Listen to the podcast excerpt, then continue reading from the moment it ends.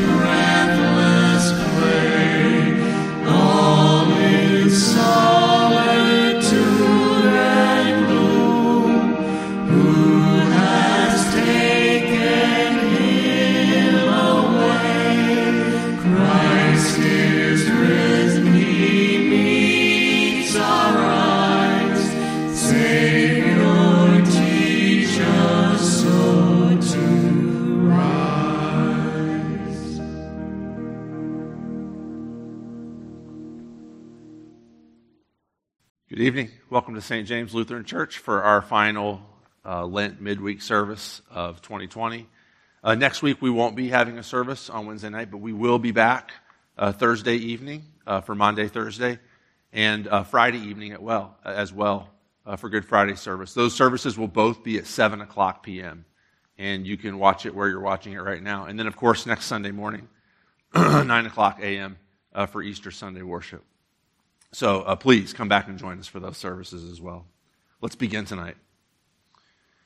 The Lord Almighty grant us a quiet night and peace at the last. Amen. It is good to give thanks to the Lord, to sing praises to your name, O Most High, to herald your love in the morning, your truth at the close of the day. And now let's pray together this prayer of confession. If you have the service in front of you, you can pray it out loud with me if you'd like. And if not, uh, pray along in your heart. Let's ask God to forgive our sins. Holy and gracious God, I confess that I have sinned against you this day. Some of my sin I know, the thoughts and words and deeds of which I am ashamed. But some is known only to you. In the name of Jesus Christ, I ask forgiveness. Deliver and restore me that I may rest in peace. By the mercy of God, we are redeemed by Jesus Christ, and in him we are forgiven. We rest now in his peace and rise in the morning to serve him. Amen. Of the psalm reading for tonight, uh, penitential psalm, Psalm 102. Hear my prayer, O Lord. Let my cry come to you. Do not hide your face from me in the day of my distress. Incline your ear to me. Answer me speedily in the day when I call. For my days pass away like smoke, and my bones burn like a furnace. My heart is struck down like grass and is withered. I forget to eat my bread. Because of my loud groaning, my bones cling to my flesh. I'm like a desert owl of the wilderness, like an owl of the waste place. I lie awake. I'm like a lonely sparrow on the housetop. All the day my enemies taunt me. Those who deride me use my name for a curse. For I eat ashes like bread and mingle tears with my drink because of your indignation and anger. For you have taken me up and thrown me down. My days are like an evening shadow. I wither away like grass. But you, O Lord, are enthroned forever. You are remembered throughout all generations. You will arise and have pity on Zion. It is the time to favor her. The appointed time has come. For your servants hold her stones dear and have pity on her dust. Nations will fear the name of the Lord, and all the kings of the earth will fear your glory. For the Lord builds up Zion. He appears in his glory. He regards the prayer of the destitute and does not despise their prayer. Let this be recorded for a generation to come, so that a people yet to be created may praise the Lord that he looked down from his holy height. From heaven, the Lord looked down at the earth to hear the groans of the prisoners, to set free those who were doomed to die, that they may declare in Zion the name of the Lord, and in Jerusalem his praise, when peoples gather together in kingdoms to worship the Lord. He has broken my strength in mid course. He has shortened my days.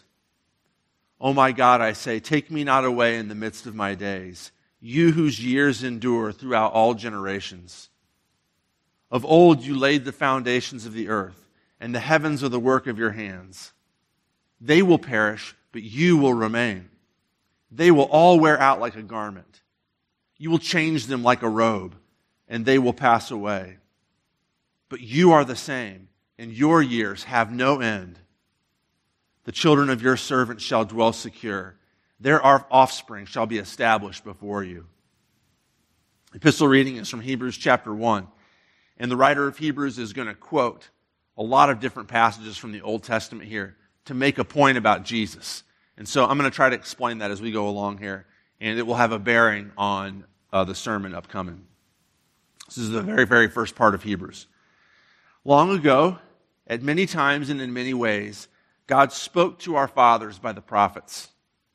But in these last days, he has spoken to us by his Son, whom he appointed the heir of all things, through whom also he created the world. He is the radiance of the glory of God and the exact imprint of his nature. And he upholds the universe by the word of his power. After making purification for sins, he sat down at the right hand of the majesty on high, having become as much superior to angels as the name he has inherited is more excellent than theirs. And now he's going to quote a bunch of Old Testament text to demonstrate from the Old Testament that the coming one, that Jesus, is greater than angels. Angels are the most powerful created beings that humans would have known. Jesus, of course, is another human, and so uh, to the eyes of the flesh, he just looks like another guy. The writer of Hebrews is saying, no, he's actually much more than that. He's actually a grade above the angels quoting Psalm chapter 2. He says, For to which of the angels did God ever say, You are my son, today I have begotten you?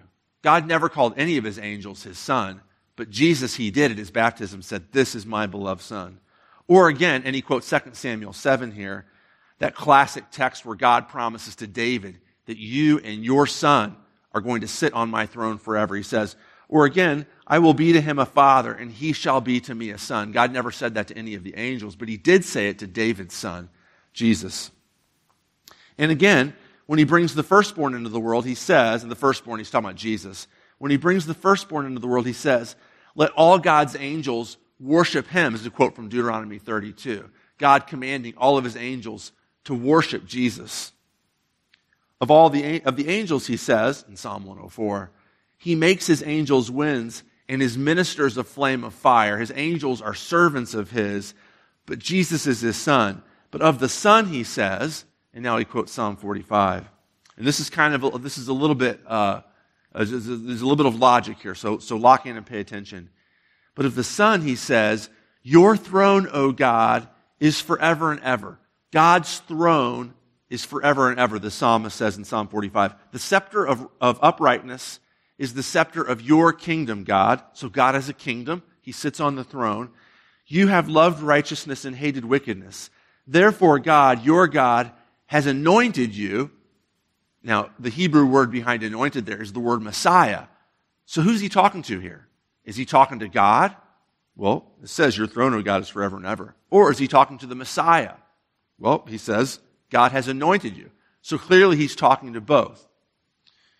With the oil of gladness, you've been anointed beyond your companions. The main point of the writer here is this, is that God and the Messiah are going to be the same person. It's a person much greater than any other human, much greater even than the angels. This is the Creator God Himself ruling as a human. And then finally, he quotes from our chapter, Psalm 102. He says this, and, and I'm not going to break this down right now. We'll get to it in just a minute in the sermon. And you, Lord, laid the foundations of the earth in the beginning. This is from verses 25 through 28 of our psalm reading. You, Lord, laid the foundation of the earth in the beginning, and the heavens are the work of your hands. Remember back just a few verses in Hebrews chapter 1 and verse 2, I think. He said that Jesus is the one through whom God, through Jesus, created the world. That's what the psalmist is saying. You, Lord, laid the foundation of the earth in the beginning, and the heavens are the work of your hands. They will perish, but you will remain. They will all wear out like a garment. Like a robe, you will roll them up. Like a garment, they'll be changed.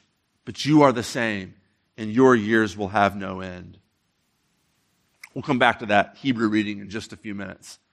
For right now, though, let's go back to Psalm 102 and talk about this um, fifth of the six penitential Psalms.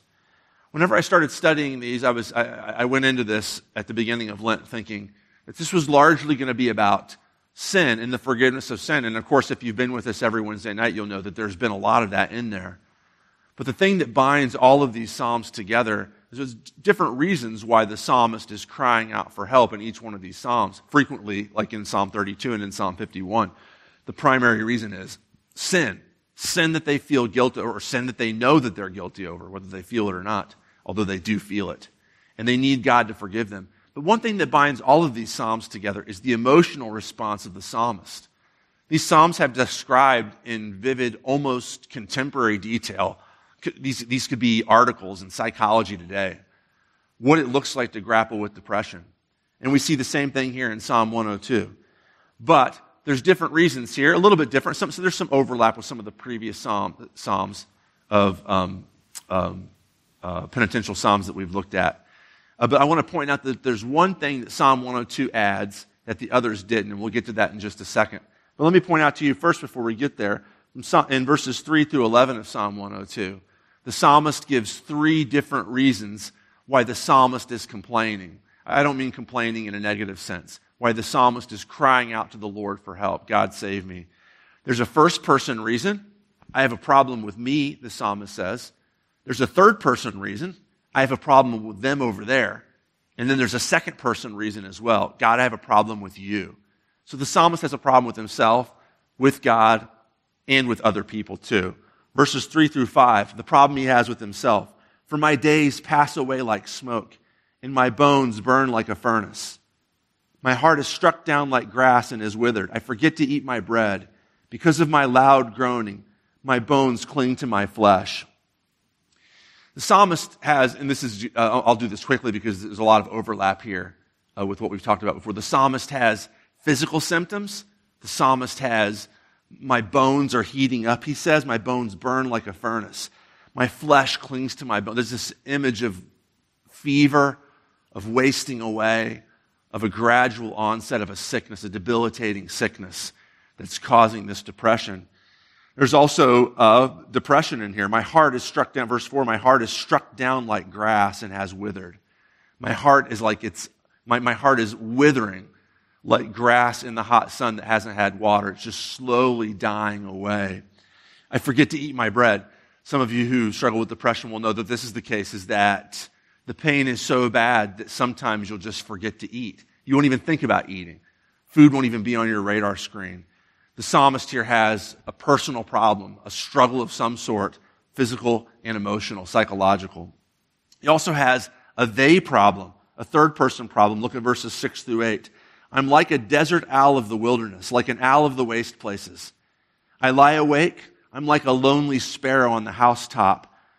All the day, my enemies taunt me. Those who deride me use my name for a curse. People have turned their back on me. They're taunting me. They use my name as a curse. How much worse can it get, right? And so I'm, I've been abandoned. I'm on my own. I'm like an owl. Uses the, uh, uh, um, uh, a nocturnal animal here. Like an owl up at night, all by himself. Like a bird sitting on a roof, all by itself. I'm completely alone. That, that night that night animal imagery is important too. Verse 7, the first line, I lie awake. You'll know too that if you struggle with depression, if you've been abandoned by somebody, if you've had people turn against you and you struggle with depression, that falling asleep is sometimes impossible. And when you can sleep, it's, an, it's a luxury. And so the psalmist, like he said in Psalm 32 as well, like, I can't sleep. I'm up all night. I can't fall asleep. I lie awake because of them, because of my third person problem. But he also has a second person problem. He has a problem with God as well. Look at verse 9. For I eat ashes like bread and mingle tears with my drink, because, God, of your indignation and anger. For you have taken me up and thrown me down.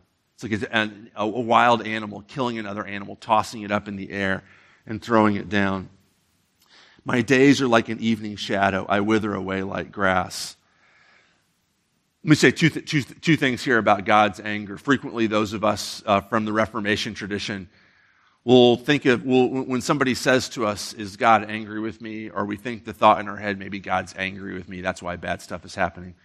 Uh, we almost instantly, and rightly so, say, No, that's not the case. God has already expended all his anger on his son.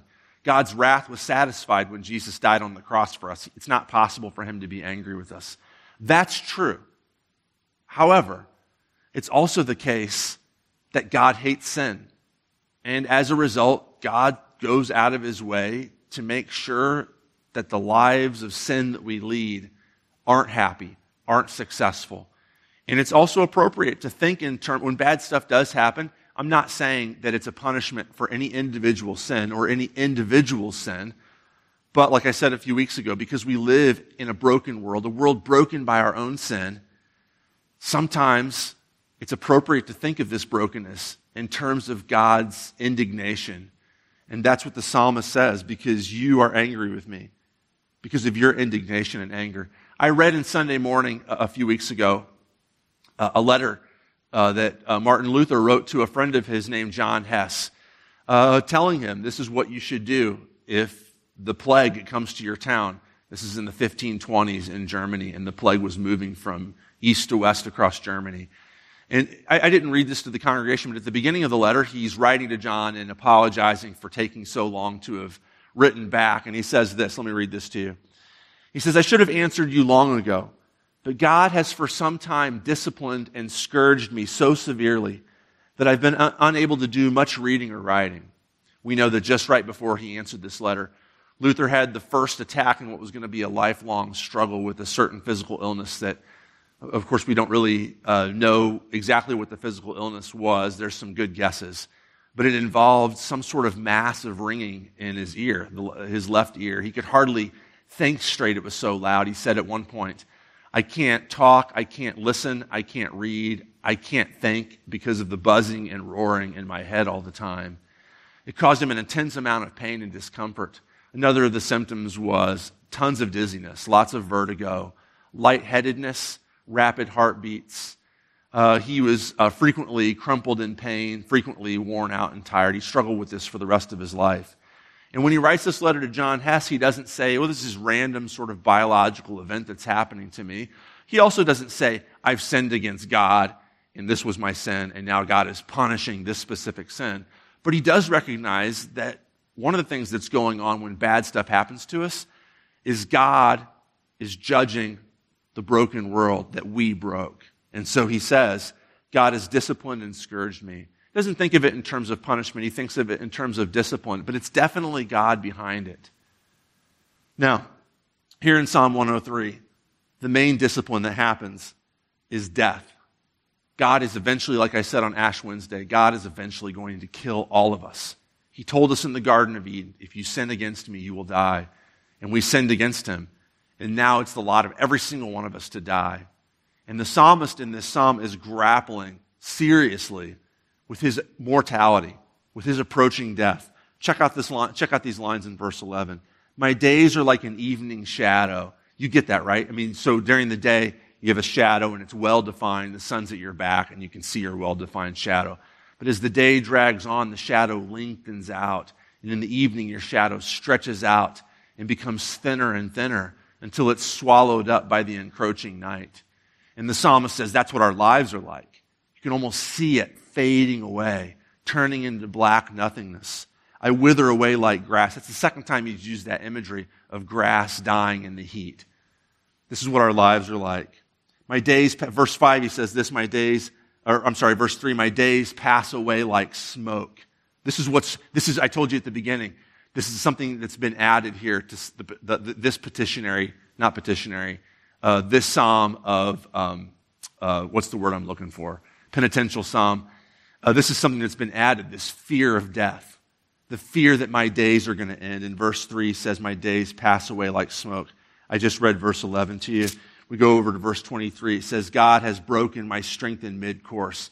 He has shortened my days. There's this knowledge that I'm dying. Every day I live is one day closer to my death. How are we going to grapple with this? A lot of us, this is a, a, one way you can do it is to stick your head in the sand and be naive, right? You could pretend like you're 10 feet tall and bulletproof. That's a certain sort of a ignorant way to deal with the problem of death.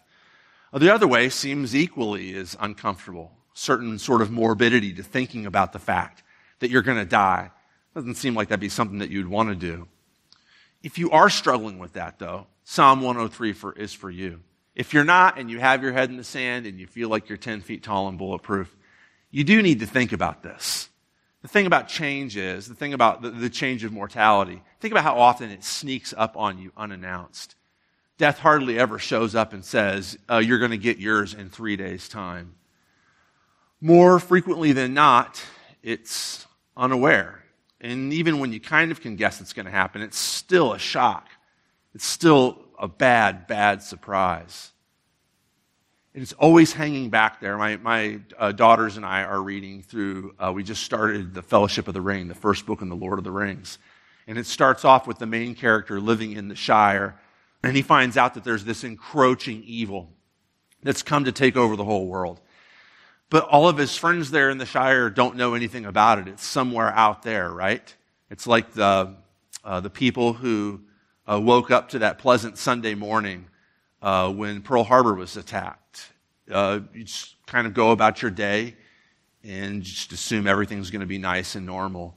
And then it's not. You're the, in, the, in the Shire, they're mowing their yard, they're having dinners, they're having conversations with their friend, not aware of the evil that's bearing down upon them. I saw a friend of mine uh, a couple days ago, and uh, he uh, was telling me about how uh, crazy this, uh, everybody's overreacting to this coronavirus thing. And I, I don't know, he may be right. I don't know enough. But it would be like death, wouldn't it? It would be like uh, the people standing on a pleasant beach when there's a tsunami just on the other side of the horizon, about to take their lives and destroy their city. But to be sitting on the beach playing volleyball and building sand castles and swimming a little bit. It would be like this sickness to be hanging around, and we're all walking around here thinking, the weather's good, I'm healthy, my friends are healthy. This is the way death is. And the sooner that we grapple with it, in the way that the psalmist is in Psalm 103, the sooner we can come to grips with a God who actually has the solution to it. Not a dig your head in the sand solution, but a real solution. So let's talk for just a couple minutes here about a solution. And like I've been saying with the penitential Psalms here, there's no real technique to, to uh, getting over a depression. There's really no list of rules that will help you suddenly feel great about life. But there are some principles here. There's a ton of them. I'm just going to give you three of them if that's okay. And the first one is this God is the master of time.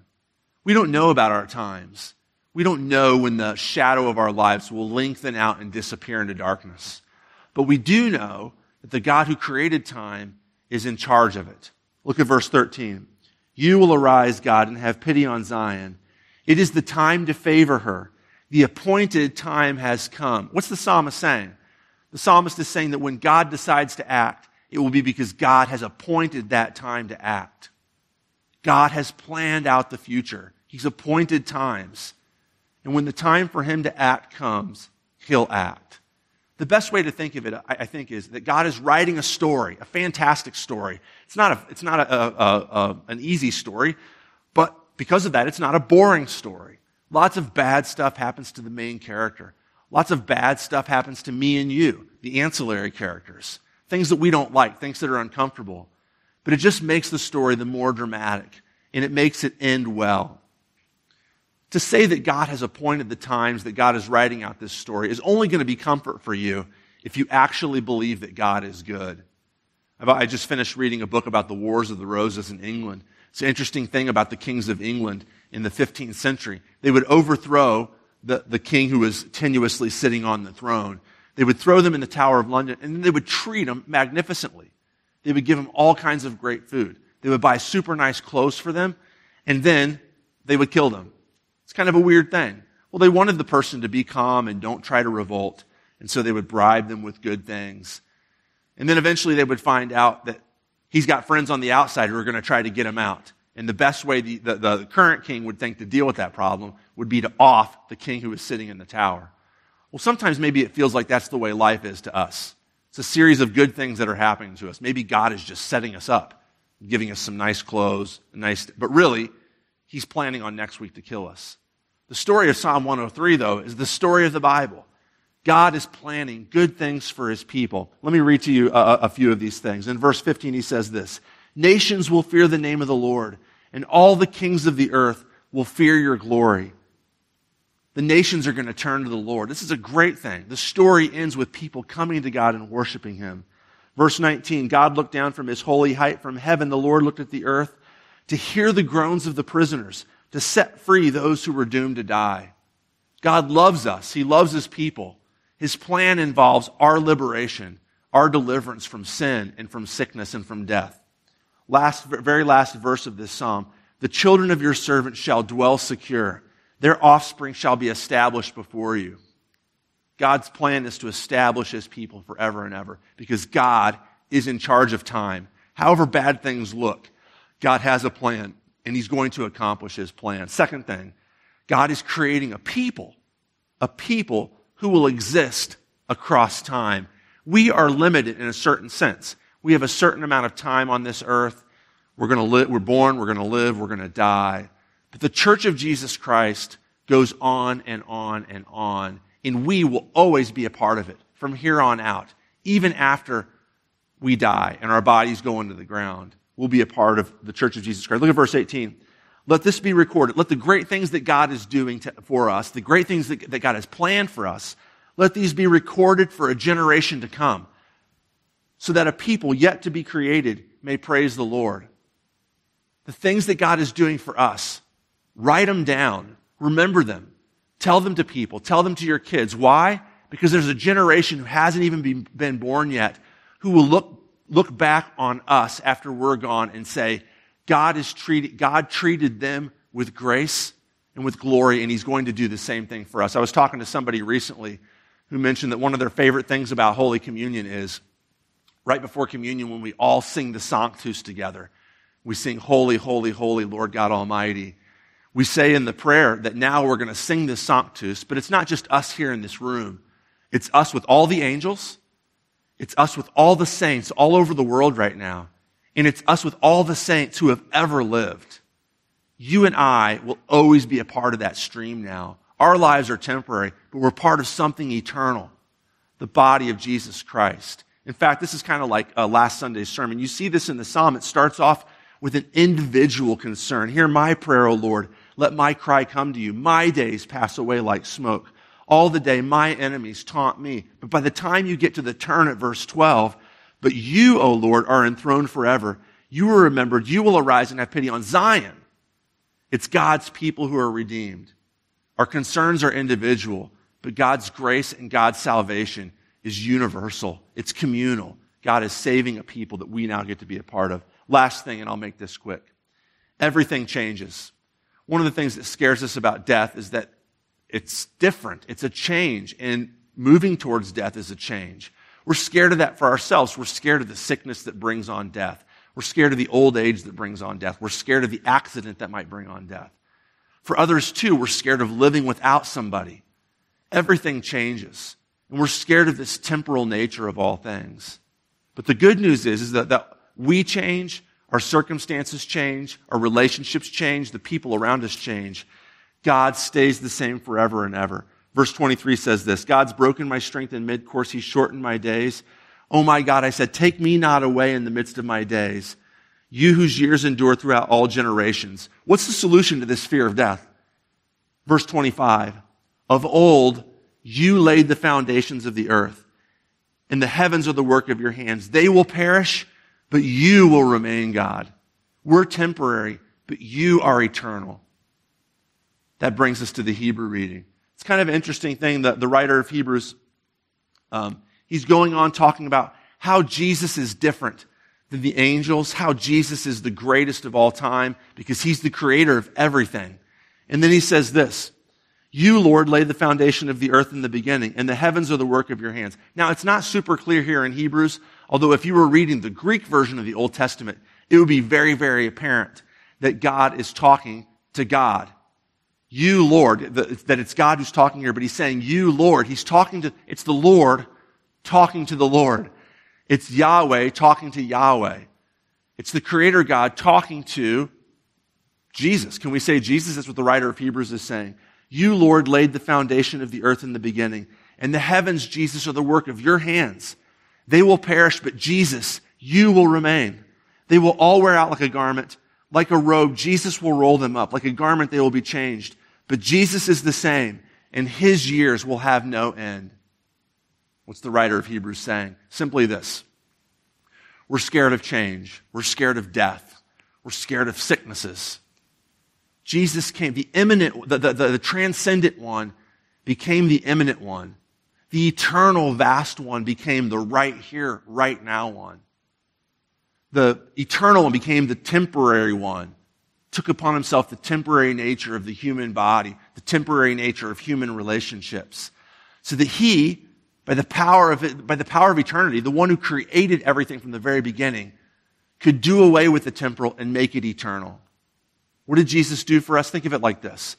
By dying on the, by dying on the cross and by rising from the dead. So let me say it this way. We frequently think of life as the temporary thing. There's a period of time, and then death is going to be forever. But what Jesus does by dying and rising from the dead is he makes death the temporary thing and life the eternal thing. Amen. Let's pray. God, we thank you for loving us. We thank you for always being a good God to us. We thank you for taking care of us. We thank you in advance for delivering us from our sicknesses. We thank you in advance for delivering us from our depressions. We thank you in advance for delivering us from our broken relationships. We thank you in advance for delivering us from death. By uniting us to your Son, Jesus, who rose from the dead, you make our life an eternal life. The things that we're scared of, the change that we're scared of, is all done away in Jesus. And he will make all things new. And so we praise you for that. We pray, Lord, as uh, this uh, coronavirus seems to be ramping up and getting more intense here. As the cases here in our home county are increasing every day, we pray that you would defend us from that, that you would give healing, uh, renewed strength to those who are struggling with this, that you would keep it from being passed on, Father. If any of us are carrying, or, carrying this around asymptomatically, unawares, please keep us from passing it on to people who would be vulnerable to it. Father, I just want to pray also that you would bring us all back together again soon. I miss my brothers and sisters. I miss worshiping with them. I miss hearing them sing. I miss talking to them. I miss reading the scripture and praying together. Bring us all back together soon. Do this for your own name's sake. Do it for your own honor and glory. And when you do it, Father, may we say that you are the one who delivered us from this. We pray this in Jesus' name. Amen. Let's pray together. Hear my prayer, O Lord. Listen to my cry. Keep me as the apple of your eye. Hide me in the shadow of your wings. In righteousness I shall see you. When I awake, your presence will give me joy. Be present, merciful God, and protect us through the hours of this night, so that we who are wearied by the changes and chances of life may find our rest in you. Through Jesus Christ our Lord. Amen. And now let's pray together the prayer that Jesus taught us. Our Father, who art in heaven, hallowed be thy name. Thy kingdom come, thy will be done on earth as it is in heaven.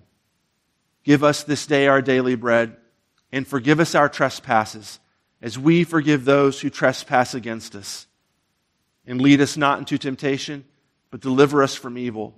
For thine is the kingdom, and the power, and the glory, forever and ever. Amen. The Almighty and merciful Lord, the Father, the Son, and the Holy Spirit bless you and keep you. Amen.